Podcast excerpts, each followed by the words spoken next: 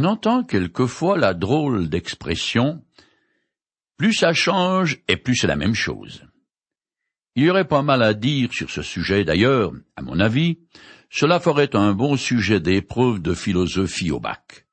En réalité, il y a différents types de changements de comportement et ils obéissent à des lois mathématiques comme la théorie des groupes ou la théorie des types logiques. Mais mon propos est le royaume de Juda qui avait Manassé pour roi. Ce dernier est mort et c'est son fils qui lui succède. Seulement c'est un tyran qui en remplace un autre. Ici on peut dire tel père, tel fils, ce qui est comme un jeu à somme nulle car rien ne change. Je continue à lire le chapitre 21 du second livre des rois en compressant. Manassé rejoint ses ancêtres décédés et fut enterré dans le jardin de son palais. Son fils Amon lui succéda sur le trône. Amon avait vingt-deux ans à son avènement, et il régna deux ans à Jérusalem. Deux rois chapitre 21, les versets 18 et 19. Le roi Manassé n'est pas enterré dans le cimetière royal, probablement à cause de son idolâtrie. Ce qui suggère que parmi les hauts dignitaires du royaume, certains sont demeurés fidèles à l'Éternel. Le règne de Manassé fut le pire de tous les rois de Juda et semblable au règne de Jéroboam et d'Achab en Israël Nord. À cause de lui, Jérusalem est devenue une espèce de panthéon où se sont donnés rendez-vous, jusque dans le temple, toutes les idoles des peuples voisins. C'est aussi la première fois que les fidèles adorateurs de l'Éternel furent persécutés. Je finis le chapitre 21. Il fit ce que l'Éternel considère comme mal, comme l'avait fait son père Manassé. Il suivit en tout l'exemple de son père, il rendit un culte aux idoles que son père avait servi, et il se prosterna devant elles. Il abandonna l'Éternel, le Dieu de ses ancêtres, et ne suivit pas les chemins que celui-ci avait prescrits. Les ministres d'Amon conspirèrent contre lui et l'assassinèrent dans son palais. Mais la population du pays massacra tous ceux qui avaient comploté contre le roi et proclama son fils Josias roi à sa place. Deux rois chapitre 21, les versets 20 à 24. Amon a suivi son père dans son premier sillage et a rétabli une idolâtrie dégradante, ce qui ne lui a pas réussi. Son règne fut bref. Mourir assassiné à vingt-quatre ans, c'est dur dur. Mais les meurtriers ont, eux aussi, mal fini, ce qui montre la fidélité du peuple de Juda à la dynastie en place, celle issue du roi David. Nous arrivons maintenant au chapitre 22 qui commence par décrire le règne d'un homme particulièrement dévoué à l'Éternel. Comment un mauvais roi peut donner naissance à un bon et inversement est quelque peu mystérieux. Ézéchias fut dans l'ensemble fidèle à Dieu et son fils Manassé particulièrement mauvais. En toute logique, son fils Amon a suivi le premier sillon tracé par son père. Mais alors arrive sur scène Josias, qui rompt avec son père et adopte le comportement fidèle de son arrière-grand-père Ézéchias. Il est probable qu'à cause de son jeune âge, Josias a échappé à l'influence de son père. Je commence à lire ce chapitre en le compressant. Josias avait huit ans à son avènement, et il régna trente et un ans à Jérusalem. Sa mère s'appelait Yédida. Il fit ce que l'Éternel considère comme juste, et suivit en tout l'exemple de son ancêtre David, sans jamais s'en écarter, ni d'un côté, ni de l'autre. Deux Rois chapitre 22, les versets 1 et 2. Josias régna de l'an 640 à 609 avant Jésus-Christ. C'est durant ce règne que Ninive, la capitale de la Syrie, fut détruite par les Babyloniens qui devinrent alors la première puissance de la région. Un nouvel empire était né. Quant au royaume de Juda, c'est à nouveau le ciel sur la terre. Plusieurs prophètes exercent sous le règne de Josias. Sophonie et Jérémie, et peut-être même d'autres. Un peu plus loin est également mentionnée la prophétesse Hulda, Certes, ces personnes ont influencé Josias, mais alors qu'il n'a que seize ans, et d'après le second livre des Chroniques, chapitre 34, verset 3, il entreprit de chercher à plaire au Dieu de David, son ancêtre.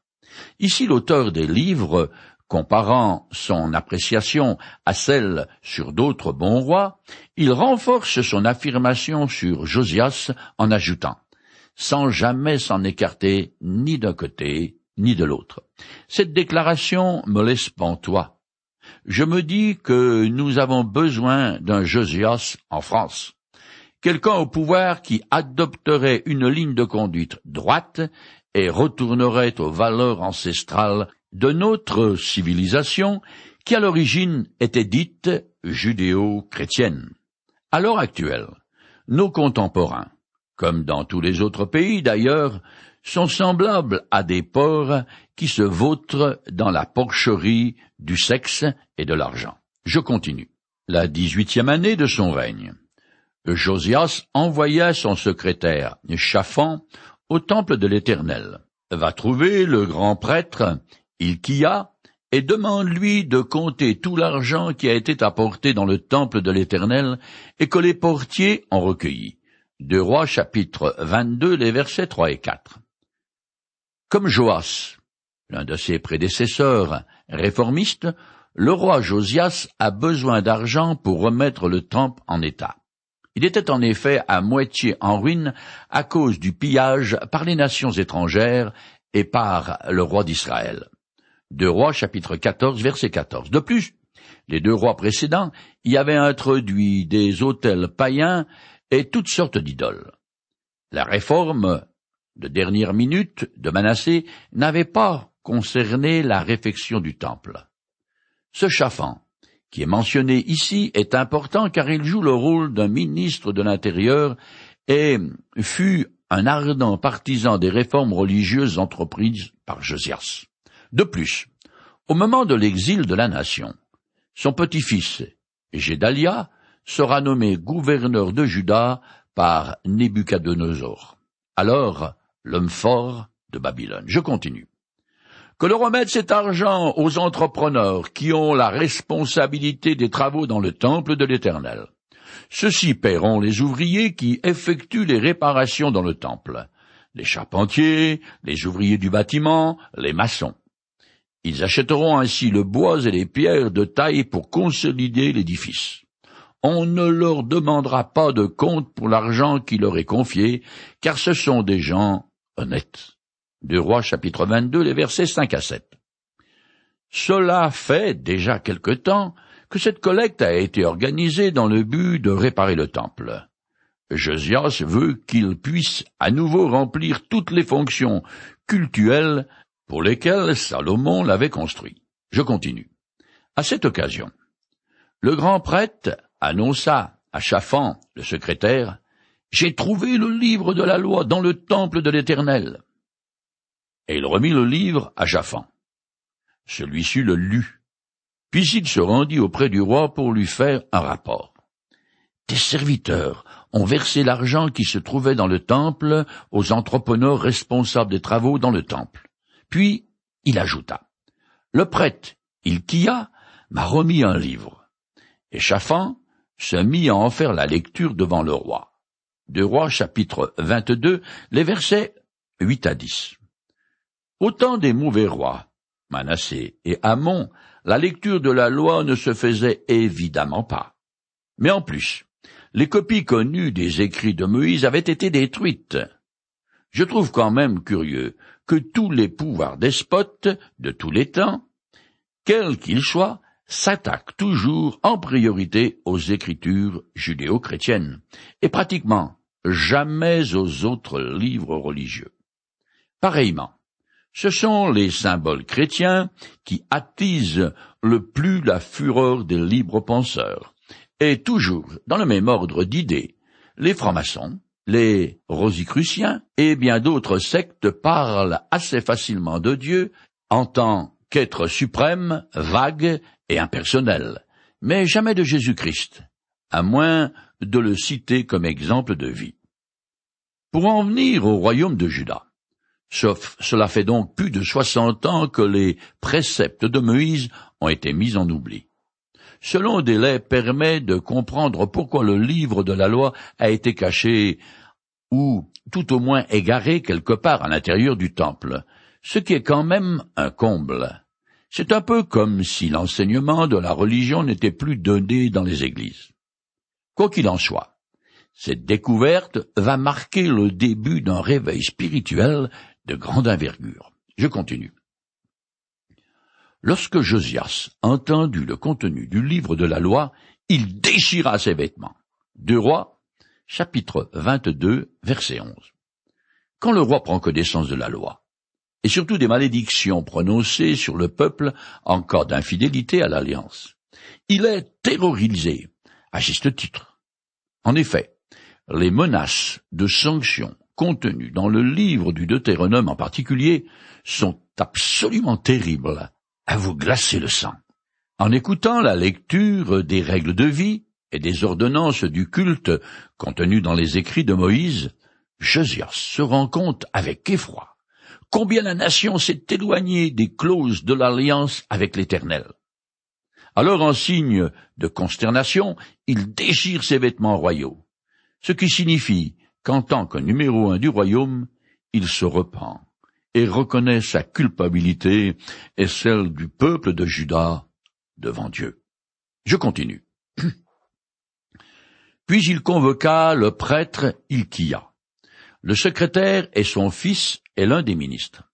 Allez consulter l'Éternel pour moi, leur dit-il, ainsi que pour le peuple et pour tout Juda, au sujet des enseignements de ce livre que l'on vient de retrouver car la colère de l'Éternel est bien grande, parce que nos ancêtres n'ont pas obéi aux paroles de ce livre et n'ont pas appliqué tout ce qui est écrit. De Rois chapitre 22, les versets 12 et 13. À cette époque, la consultation de l'Éternel par le grand prêtre au moyen des objets sacrés appelés l'Urim et le Tumim était tombée en désuétude on pensait plutôt par l'intermédiaire des prophètes. Le choc exprimé par le roi montre bien que l'Éternel n'a pas été consulté depuis fort longtemps, car il ne fait plus partie de la vie de la nation. Et pourtant, en théorie, du moins, le royaume de Juda est toujours une théocratie ayant Dieu pour roi. Je continue. Alors ils se rendirent chez la prophétesse Hulda, femme de Shalom, responsable du vestiaire du temple. Elle habitait à Jérusalem dans le nouveau quartier. Ils lui exposèrent la situation. Deux Rois chapitre 22 verset 14. À cette époque, Sophonie et Jérémie, et peut-être même aussi Nahum et Habacuc, ont une activité prophétique sur le territoire de Juda. Ces quatre hommes ont écrit au moins un livre qui fait partie des textes sacrés. Pourtant, c'est vers une prophétesse que se sont rendus ces hauts fonctionnaires. La raison de leur choix ne nous est pas donnée, mais il se peut que les hommes soient en mission ailleurs.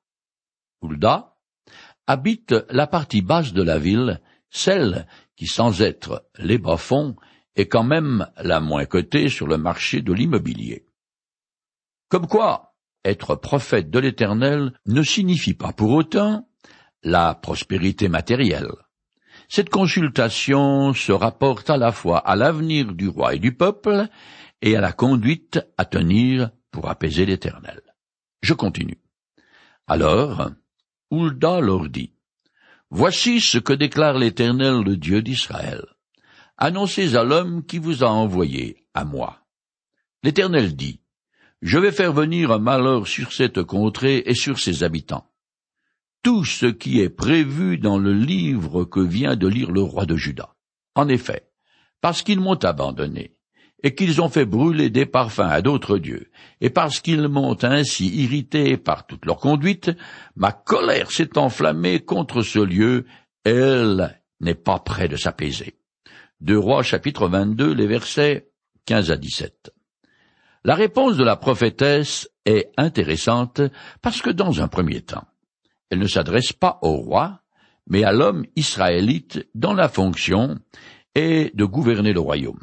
Sa description de l'attitude infidèle du peuple rejoint celle que décrit tous les prophètes, et en particulier Jérémie et Sophonie, contemporains du roi Josias. Jusqu'à là, sa fidélité à l'égard de l'Éternel n'a guère été partagée, semble-t-il, par le peuple, et ses réformes restent donc relativement superficielles. Le culte du Dieu d'Israël a été rétabli et est maintenu uniquement grâce aux décrets royaux, mais ceux-ci sont plutôt des lettres mortes pour le peuple qui demeure résolument tourné vers l'idolâtrie qu'avait instauré le roi Manassé, puis repris par son successeur. Le culte des faux dieux fait dorénavant partie de la vision globale du monde des Israélites, et ce n'est pas à coup de décrets royaux que la situation religieuse du royaume de Juda va changer. Il faut une transformation intérieure profonde, ce que le Nouveau Testament appelle la circoncision de cœur. Finalement, seul le jugement divin sous le couvert du scalpel babylonien mettra un terme définitif à l'idolâtrie endémique et maladive du peuple de Dieu. En effet, L'exil sera le remède qui guérira les Israélites une fois pour toutes de leur idolâtrie. Déportés, ils s'humilieront enfin et changeront radicalement à l'égard de l'Éternel qui les avait délivrés du joug égyptien. Après leur retour de Babylone, ils ne seront jamais plus idolâtres au sens traditionnel du terme. Aujourd'hui cependant, Israël est une nation comme les autres, tout ce qu'il y a de plus séculier. Quant aux juifs dits orthodoxes, ils sont attachés à une tradition morte et pas du tout au Dieu vivant et vrai de leurs ancêtres. Je continue jusqu'à la fin du chapitre 22. Mais vous direz au roi de Juda qui vous a envoyé pour consulter l'Éternel. Voici ce que déclare l'Éternel, le Dieu d'Israël. Tu as entendu les paroles contenues dans ce livre. Ton cœur s'est laissé toucher. Tu t'es humilié devant moi en entendant ce que j'ai décrété contre ce lieu et contre ses habitants, à savoir la dévastation et la malédiction. Tu as déchiré tes vêtements et tu as pleuré devant moi. De mon côté, moi aussi, j'ai entendu ta prière. C'est pourquoi je te ferai rejoindre tes ancêtres décédés, et tu seras déposé paisiblement dans l'un de tes tombeaux, sans avoir vu tout le malheur que je vais emmener sur cette contrée. Les envoyés rapportèrent cette réponse au roi, deux rois chapitre 22, les versets 18 à 20. Maintenant la prophétesse s'adresse à Josias dans sa fonction de roi. Comme il a été tué à Megiddo, dans une action militaire arrogante et stupide, il n'a effectivement ni vu ni vécu le malheur annoncé par l'Éternel, c'est-à-dire l'invasion et la déportation qui s'abattront sur le pays. Ce n'est que quatre ans après son décès que ses successeurs seront confrontés à la puissance babylonienne. Dans la menace exprimée ici par l'Éternel, on retrouve ensemble les deux mots traduits par dévastation et malédiction dans un passage de Jérémie 44, verset 22.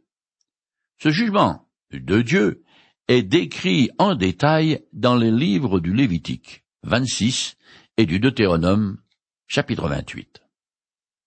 Nous arrivons au chapitre 23 qui continue le récit de la vie du roi Josias. Je commence à lire. Le roi Josias fit convoquer auprès de lui tous les responsables de Juda et de Jérusalem puis il monta au temple de l'Éternel accompagné de toute la population de Juda et de tous les habitants de Jérusalem, des prêtres, des prophètes et de tous les gens du peuple, quelle que fût leur condition sociale. Devant tous, il lut tout ce qui est écrit dans le livre de l'Alliance que l'on avait retrouvé dans le temple de l'Éternel. Le roi se tenait sur une estrade. Il conclut devant l'Éternel une alliance par laquelle il s'engagea à être fidèle à l'Éternel et à obéir à ses commandements, à ses lois et à ses ordonnances, de tout son cœur et de tout son être, et à respecter toutes les clauses de l'alliance figurant dans ce livre. De son côté, tout le peuple adhéra à cette alliance. 2 Rois chapitre 23, les versets 1 à 3. Sachant l'Éternel miséricordieux, Josias essaie de le faire changer d'avis en faveur du peuple. Et comme toute conversion authentique, commence par le sentiment du péché. Il place les Israélites devant la loi qui les condamne. Mais, en premier lieu, il s'engage publiquement et personnellement à être fidèle à Dieu de tout son cœur et de tout son être. Cette expression est relativement fréquente dans le Deutéronome, le cinquième livre écrit par Moïse. Ce qui laisse supposer que c'est ce livre-là que Josias a lu au peuple. Tout au long des textes sacrés, on constate que c'est toujours la lecture des Écritures qui provoque le retour sur soi, ce qu'on appelle la repentance, est une marche dans la bonne direction. D'ailleurs, un texte du Nouveau Testament compare la parole de Dieu à une épée. Je cite le passage. Car la parole de Dieu est vivante et efficace, elle est plus tranchante que toute épée à double tranchant et pénétrante jusqu'au plus profond de l'être, jusqu'à atteindre âme et esprit, jointure et moelle, elle juge les dispositions et les pensées du cœur. Hébreux, chapitre 4, verset 12.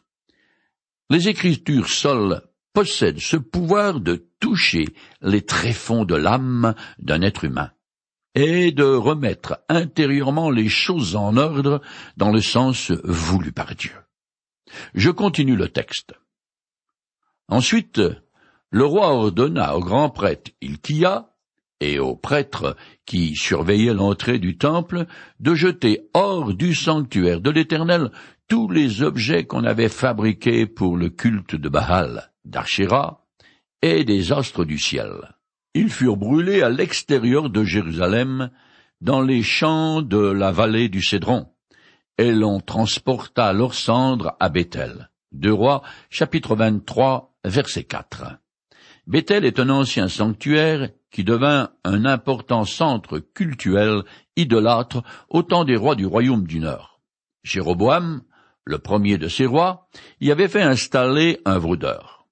L'importance cultuelle de cette ville s'est maintenue envers et contre tout, et c'est même l'un des principaux centres d'idolâtrie de toute la Palestine. C'est dans le but de profaner ce lieu maudit que Josias y fait transporter les cendres des objets liés au culte de Baal et d'Achéra. Je continue. Le roi destitua les prêtres idolâtres institués par les rois de Juda pour brûler l'encens sur les hauts lieux dans les villes du Juda et près de Jérusalem. Il supprima aussi ceux qui offraient des parfums à Baal, au soleil, à la lune, aux étoiles et à tous les astres.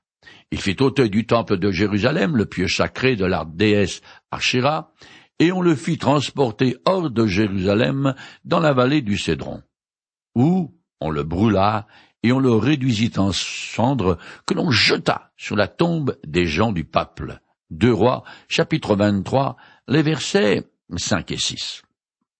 Le soleil et la lune sont représentés par la déesse Archéra.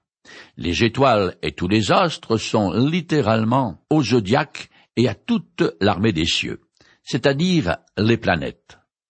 En d'autres mots, consulter son horoscope est un acte idolâtre. Le bon roi Josias destitue les prêtres idolâtres qui avaient été établis par les rois précédents depuis que l'adoration des astres en général, importée par la Syrie, était venue s'ajouter au culte de Baal et d'Astarté. Le torrent du Cédron, qui est mentionné ici, est un lieu très important appelé plus tard vallée de Josaphat. Ce sera le théâtre de la résurrection finale et du jugement du monde. Le pieu sacré de la déesse Archéra avait déjà été détruit par le roi Zéchias, puis rétabli par son fils Manassé, un très mauvais roi. À la fin de sa vie, il s'en s'est débarrassé, mais son fils Amon, un personnage tout aussi sinistre que son père, l'avait réintroduit. Maintenant, Josias, le fils d'Amon, le jette à la rue une nouvelle fois, ou plutôt le brûle, et les cendres sont répandues sur les tombes des Israélites idolâtres qu'il avait vénérés. Il s'agit de la fosse commune pour le petit peuple, car les riches étaient enterrés dans leurs propriétés. L'objectif de Josias a pour but de souiller l'idole Asherah en mettant ses cendres en contact avec une tombe qui, selon la loi, est impure. Cela dit, il est surprenant de découvrir combien Asherah, représenté par un simple tronc d'arbre à la vie dure. Il apparaît ici que l'idolâtrie, ça vous colle à la peau et vous ronge comme un cancer. Bien sûr, cela ne vous concerne pas parce que vous ne vénérez pas de pieux sacrés. Mais qu'en est-il de Mammon, le dieu de l'argent? Vous laisse-t-il vraiment indifférent?